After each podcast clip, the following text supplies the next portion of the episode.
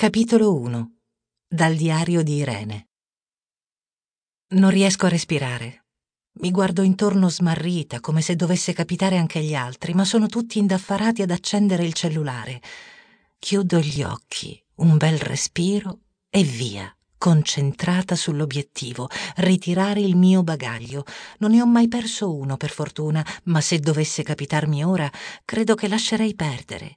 Non avrei la forza di fare reclami e compilare inutili moduli.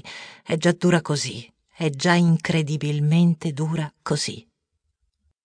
Al nastro trasportatore rimango ipnotizzata dallo scorrere di valigie di ogni taglia e colore. Io aspetto solo uno zaino. È abbastanza grande, è nero, o forse lo è stato, ed è tutto consumato da un lato, quello dove lo appoggiavo quando ero stanca e dovevo prendere fiato. Ripensandoci, mi dispiacerebbe andasse perso. È stato il mio compagno di viaggio per oltre tre mesi. Abbiamo avuto una grande storia, io e lui. Si è beccato diversi calci, spesso miei, e in tante occasioni abbiamo anche dormito insieme, quasi abbracciati. Ero io ad abbracciarlo forte, perché nessuno me lo portasse via. Con l'amore non è proprio così.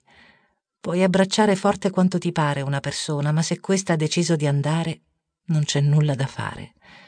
Si sfila via da te come un'anguilla, magari quando meno te lo aspetti. Giri lo sguardo un attimo e non c'è più. E puoi compilare tutti i moduli del mondo, ma non serve a niente. Mi manca di nuovo l'ossigeno. Mi manchi tu.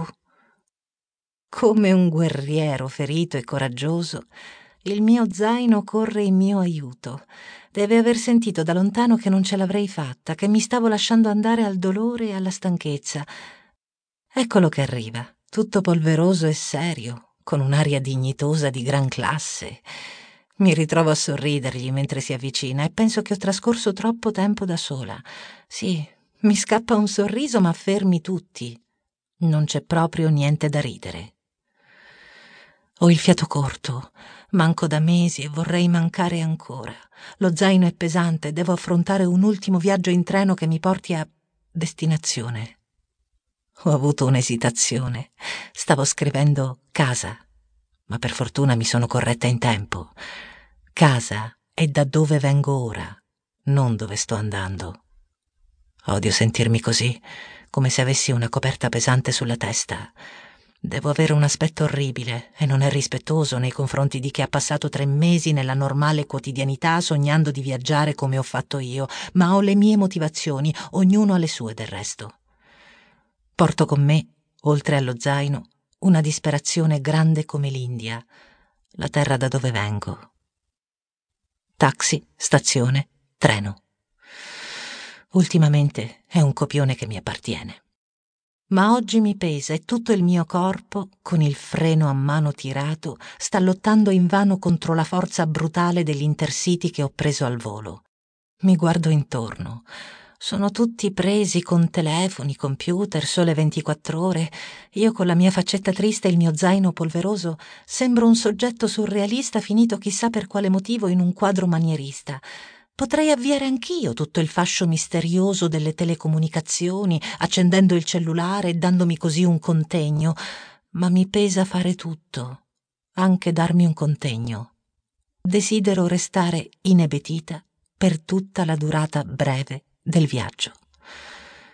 Le immagini che scorrono dal finestrino mi sembrano così grigie nonostante l'accenno di primavera, ma forse perché continuo ad avere nel cuore le tele in movimento della campagna del Rajasthan.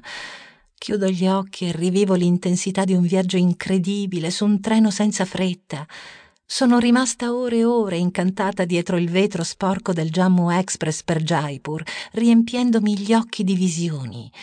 Sì, perché ancora adesso credo di aver avuto delle visioni, tanta bellezza e armonia non sarebbero spiegabili diversamente, e io mi sono immersa in un sonno senza tempo, un infinito sogno che non conosce realtà, perché essa stessa è fatta di sogni troppo grandi da raccontare. Arrivare nel cuore della notte alla stazione di Old Delhi è stato come attraversare il tempo all'indietro. Tutto era ovattato da una sottile ma palpabile aria seppiata che sbiadiva colori e facce. Corpi disseminati come cenci abbandonati da chissà chi, mossi solo da grandi occhi neri a bucare il silenzio.